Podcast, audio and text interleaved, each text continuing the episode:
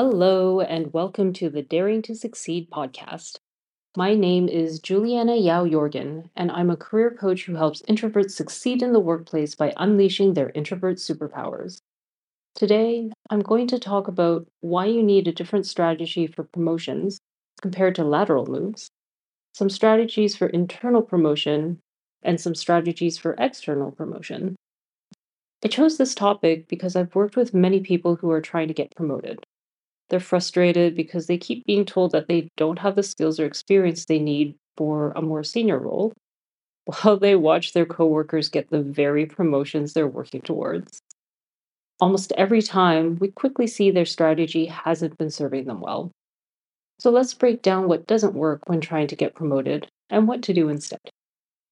First, why do you need a strategy for promotion and how does it differ, from a lateral move? Most people approach getting a promotion by trying to get to demonstrate that they are the best at their current role.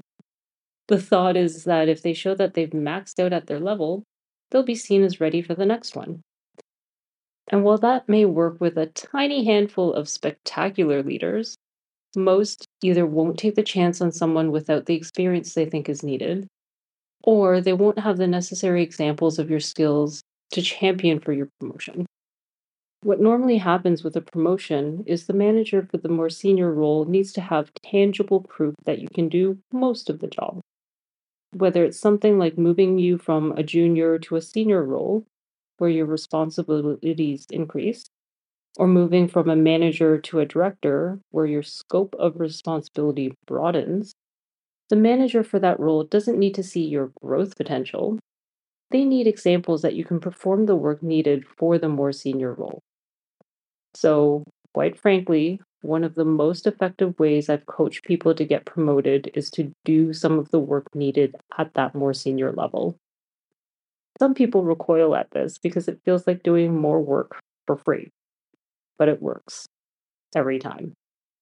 So, if you're ready for a very different approach, how can you do this strategically so you're not working more hours and you're doing the right work that will get you noticed and promoted?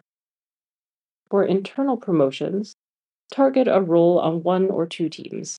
This could include the team you're on or other teams. Then speak with the manager for the role you're targeting to find out exactly what they think is needed for that role. When you've identified the gap between what they think is needed and what experience you don't already have, pick one or two to focus on.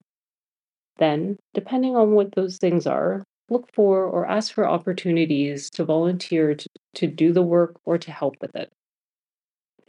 For example, in episode three from this season, I shared how a client volunteered to take meeting minutes to show that she could summarize complex conversations simply.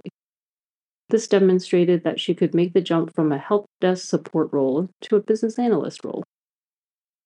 I also worked with someone who was trying to move into her first management role I kept being told that she needed 10 years in her current role before she could make the move. As part of her strategy to get the manager role sooner, we identified that she needed to show that she could think like a manager, particularly when it came to supporting a team's development needs. In the company's performance process, they always asked for feedback from peers or the people who they were evaluating. Most people were very general in their input for their peers, if they even responded at all. But instead, my client took this as an opportunity to show that she could think like a manager by giving the input as if she was a manager. This gave her exposure to multiple managers and directors and demonstrated that she didn't need 10 years to move to the next level. She was already there. Then when she was ready for promotion to director, part of her strategy was to create a portfolio roadmap for her team. Creating and maintaining strategic roadmaps was part of the work of a director, and we de- determined that by showing she could do the work, it would show that she was ready for the job. With her boss's support and mentorship, she proved that she could do the work and alleviated work from her boss's plate. The next time a director role came up, she was everyone's top choice, even before she got to the interview. And, of course, she got the role. So, for internal roles, look for and volunteer for more senior level work than that your targeting manager hires that your target hiring manager values. External roles are trickier because you're making both a change in seniority and in the company you're working for. To start, you should be targeting two to four companies.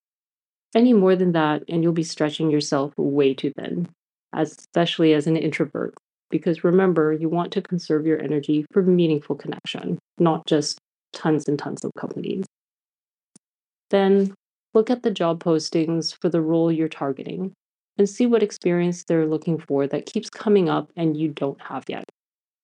From that list, pick one or two things that you want to focus on and look for opportunities at your current company to volunteer for stretch assignments to get that experience.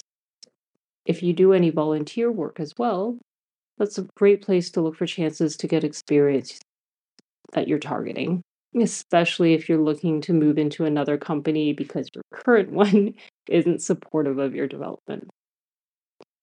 And if you're up to the task of networking, reach out to recruiters at your target companies to ask them what hiring managers are looking for when they're filling those roles that you're targeting. So that's it. If you're targeting a promotion, you want to find out what the hiring manager values. Pick one or two things that you don't have and volunteer to help with that or to take on the work with some mentorship. This will help you demonstrate that you are ready for that work by showing that you've actually done it. Okay, that's it for now.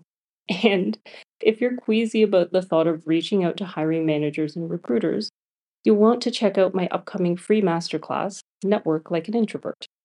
It will be a recorded, self paced masterclass with networking strategies just for introverts. This means no networking events or asking random people for things, only tips and strategies that have worked for other introverts before. I'll be releasing this in early March, and you can follow me on LinkedIn or sign up for the waitlist to be notified when it's ready. I'll drop those links for you in the show notes. Okay, I'll see you next time.